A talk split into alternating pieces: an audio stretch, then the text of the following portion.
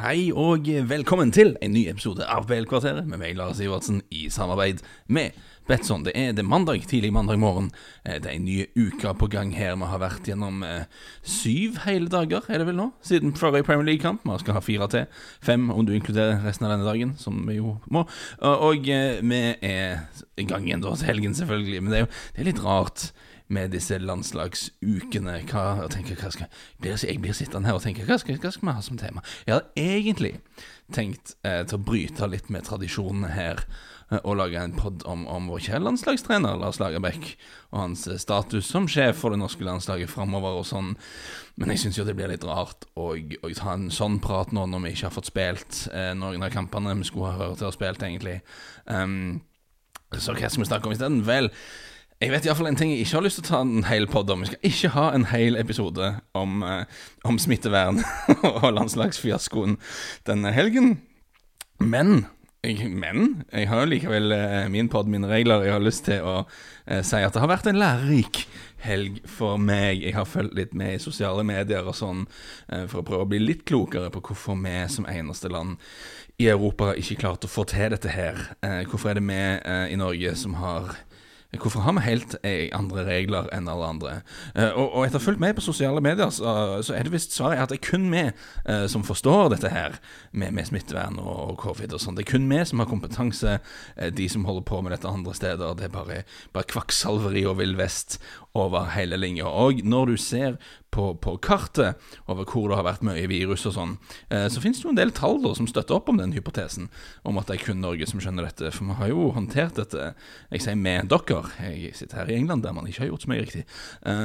Men har jo, dere har jo håndtert dette eh, på en, eh, på en, måte som har fungert mye bedre enn de fleste. Det må vi si. Det er en del av regnestykket her.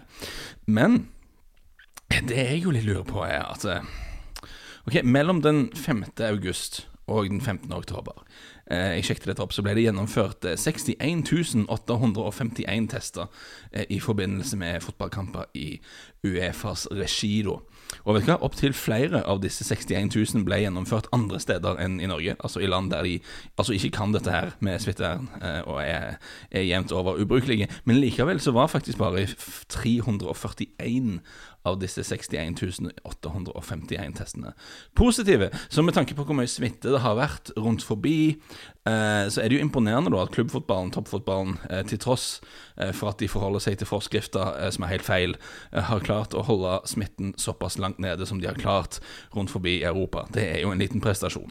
Og det er jo ikke null, da. 341 eh, av 61 851. Det er et betraktelig høyere tall enn null av 61 851. Det er klart. Um, men så er det jo òg sånn at uh, Altså Hvis du murer igjen inngangsdøra og sitter hjemme og spiser tapet i noen uker, så får du garantert ikke korona. Da er, da er, du veldig veldig trygg. Men jeg tror de fleste er enige om at det liksom ikke er noe du kan holde på med i, i evig tid heller. Eh, og de siste månedene eh, rundt forbi i Europa og verden har jo handla mye om at man prøver å finne ut ok, er det noen ting man kan gjøre på en forholdsvis trygg måte, der, eh, der risikoen minimeres, og som gjør at noen deler av samfunnet iallfall kan, eh, kan fungere. Og klubbfotball er en av de tingene som faktisk har gått veldig bra. Um, Spørsmålene er om vi kanskje ikke burde trykke på pauseknappen da for all landslagsfotball, sånn egentlig, inntil videre. Eh, I klubbene så er jo spillerne på, på, en måte en del av en fast kohort. Ikke det et ord man bruker en del? En kohort. Eh, og, og, og, folk kan bo og trene og reise på, på en ganske isolert og trygg måte.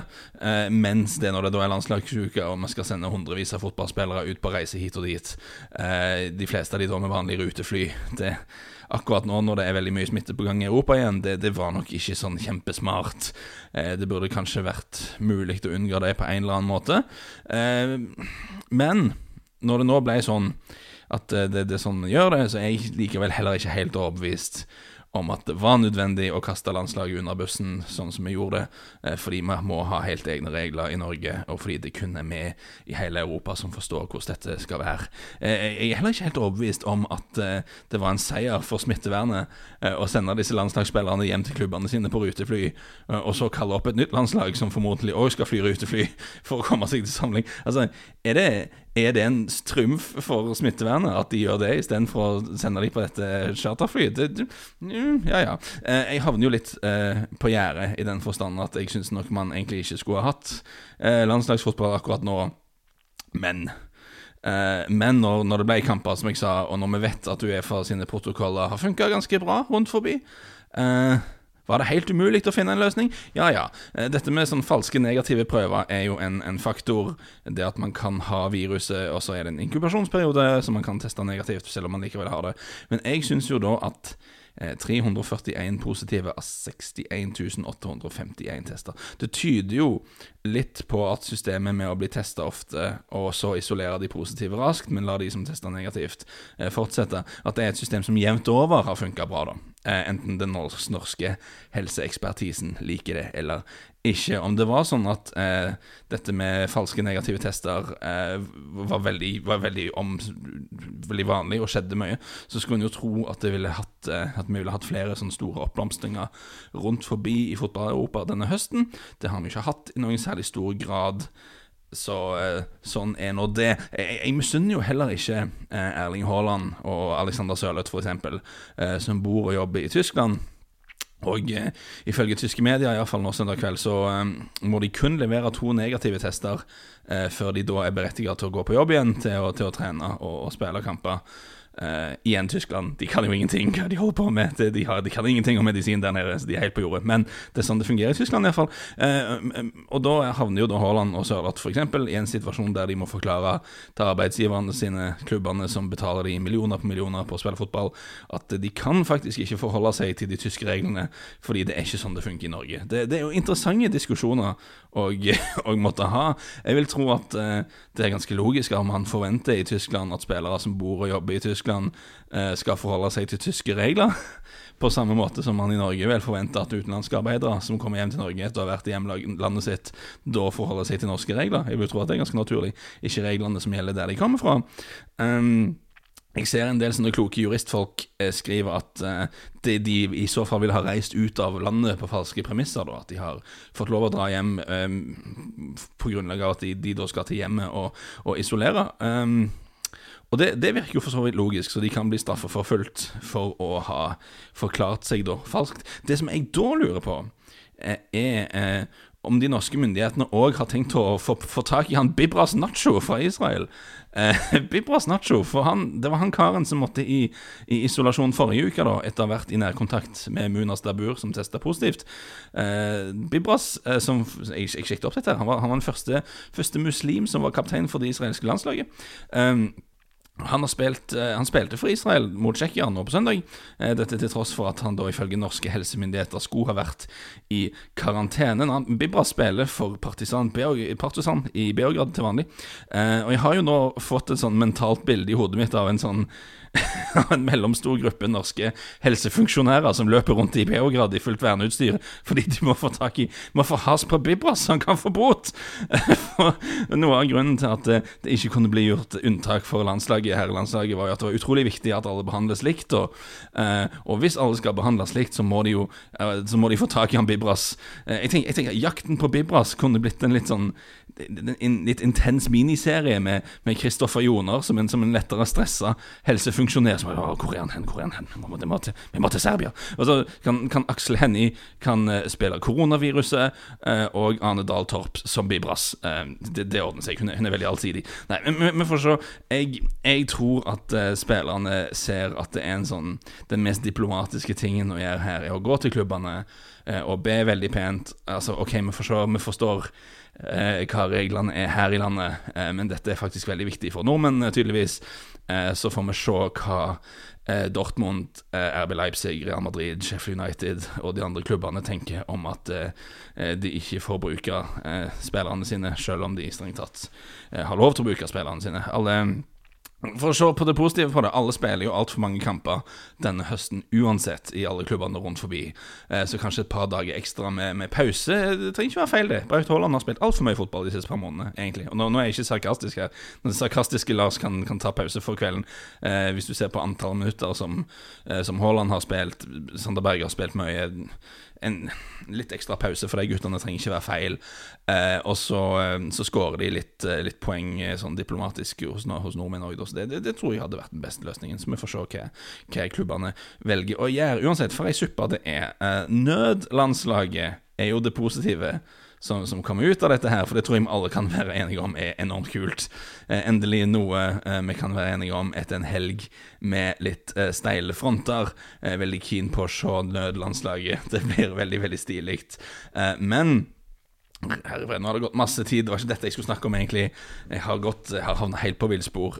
Men det jeg egentlig ville ta en rask podd om, var noe kjempetørt og kjempeteknisk. Um, og, det er rett og slett hvorfor Premier League-kamper blir spilt på de tidspunktene de blir spilt. Og hvorfor i all verden vil jeg snakke om det? Vel, fordi Ole Gunnar Solskjær har snakket om det nokså nylig. Uh, han var svært svært misfornøyd forrige helg med at United måtte spille kamp uh, tidlig på lørdag. Når de hadde spilt i, Champions League den uken. Uh, og han er ikke alene om å mislike den situasjonen. Jørgen Klopp var enig med han. Jeg vet at dette er noe Manchester City har klaga på. Og så, så, la oss se litt på det. Så igjen, eh, advarsel tørt og teknisk. Men jeg liker jo å tro at eh, grunnen til at dere hører på, eh, på denne podkasten, ved siden av de utrolig gode miniserieideene mine, 'Jakten på Bibras' mm. eh, Kanskje grunnen til at dere, dere hører på denne podkasten, er at jeg faktisk gidder å bruke tid på å finne ut hvordan sånne ting faktisk henger sammen. Og det har jeg gjort. Eh, så jeg har sett litt på det. Så Um, hvem som spiller når i Premier League, uh, blir først og fremst definert av, av TV-selskapene som viser kampene i England.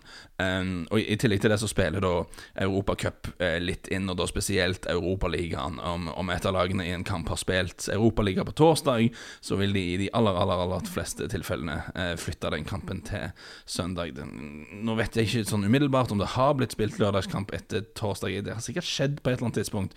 Spesielt om de har hjemmekamp, så skal det jo være mulig å få til det, men det, det blir flytta til søndag for det meste. Og hvis du da Du har jo visse bortekamper du kan få i Europaligaen der det er tre, fire, fem timers eh, flytid eh, om du trekker et lag fra sånn Kasakhstan eller Aserbajdsjan eller noe sånt. Så jeg tror det er faktisk seks timer fra Baku til London, og jeg husker helt feil. Så da er, du, da er du ikke hjemme igjen før eh, fredag morgen og spiller lørdag formiddag. Det hadde jo ikke vært bra, det tror jeg alle kan skjønne. Så ting blir flytta for Europaligaen.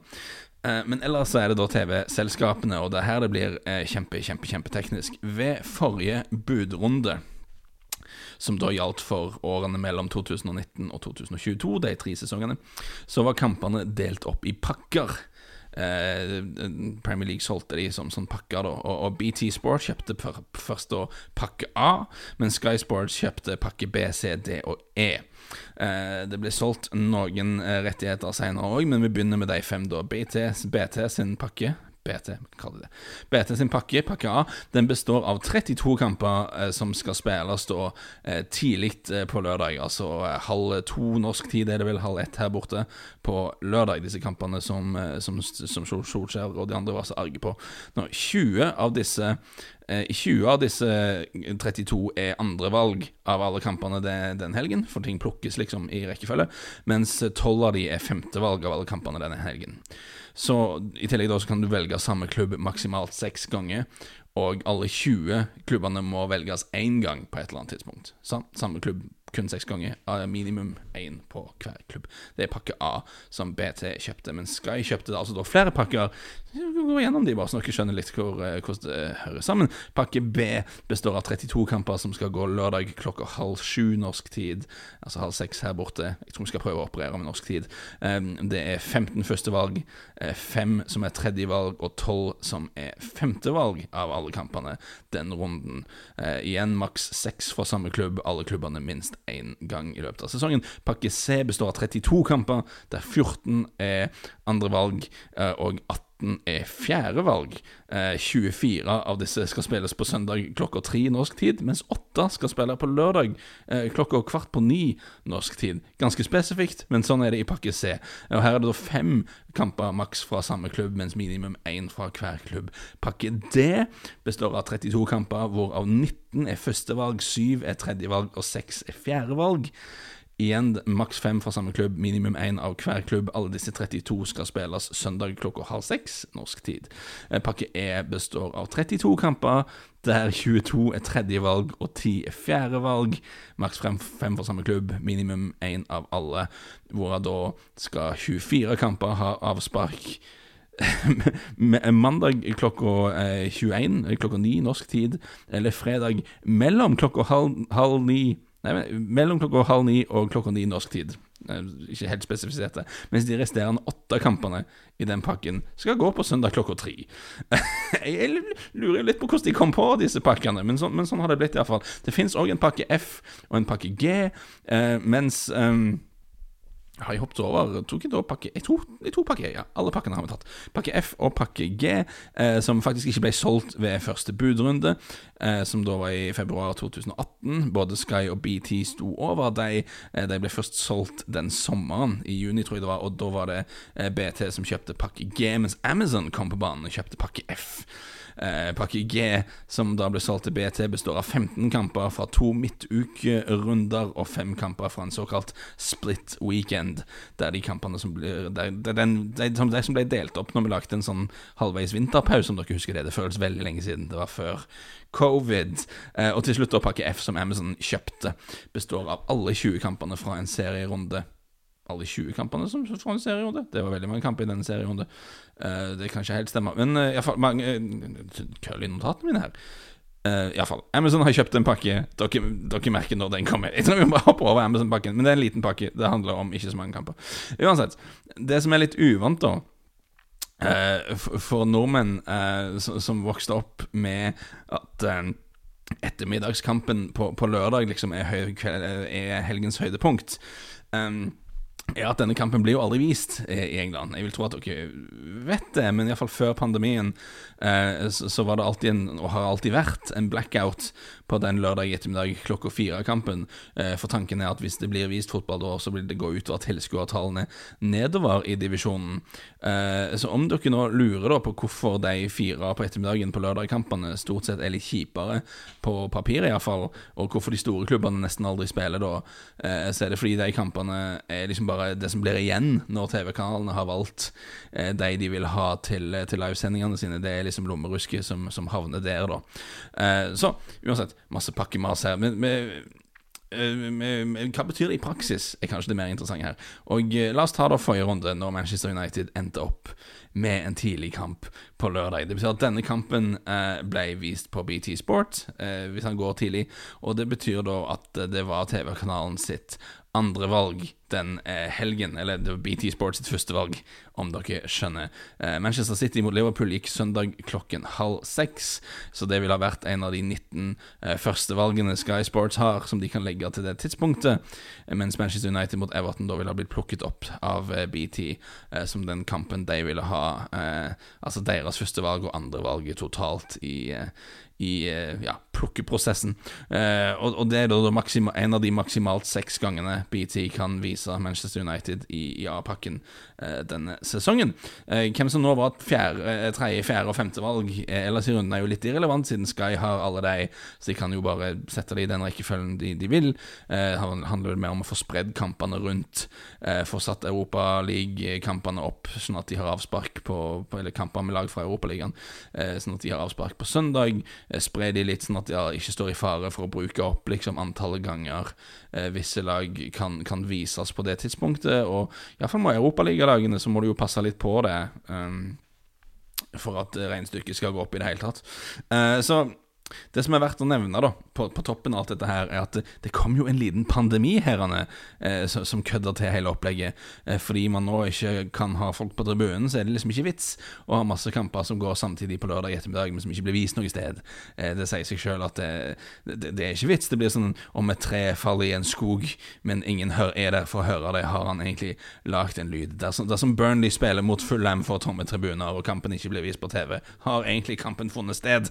Det, det er et interessant interessant filosofisk spørsmål som jeg kan gå og gruble litt på. Så, så, så de de har liksom blitt spredd litt rundt forbi eh, i helgen til nye avsparkstider. Eh, de, de, ble vist gratis i starten, eh, en del av de her borte, som en sånn midlertidig greie. Eh, men det var ikke planen å fortsette med det i evig tid, og de ble da flytta over til denne intenst upopulære pay-per-view-ordningen, eh, der man måtte betale en enkelt sum per kamp. Det viste seg å være fullstendig mislykka og ekstremt upopulært.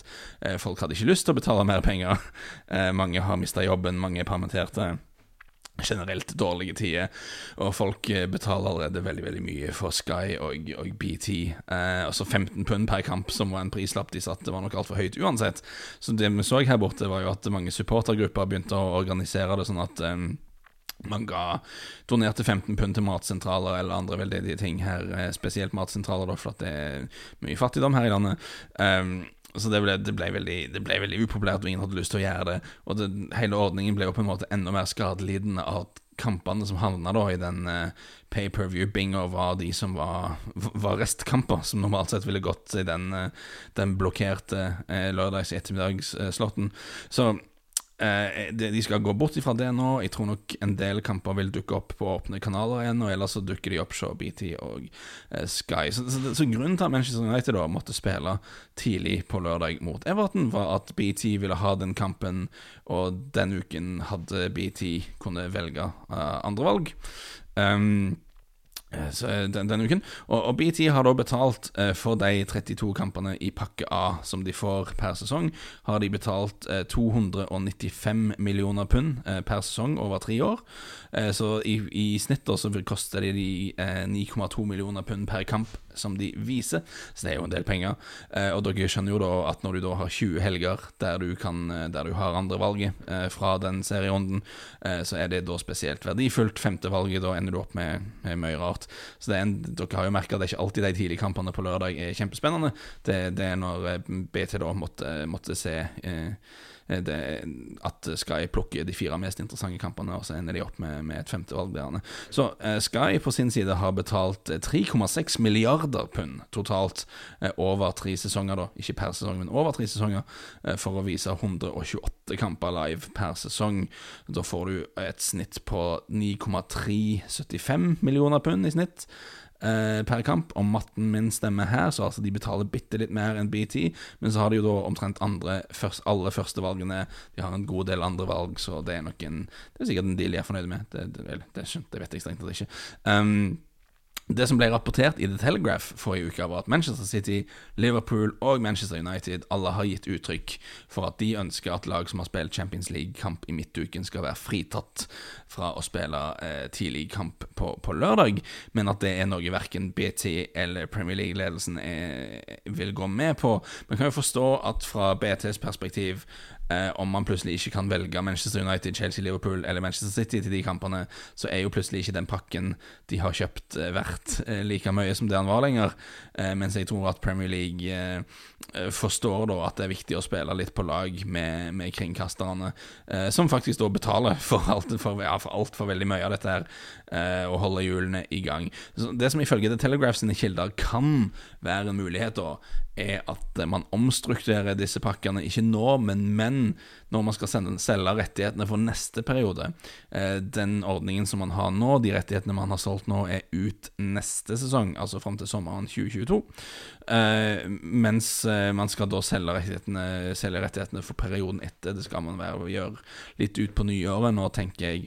Og da kan de jo omstrukturere disse pakkene og, og gjøre sånn at ingen første eller andre valg blir, skal spille tidlig på lørdagen.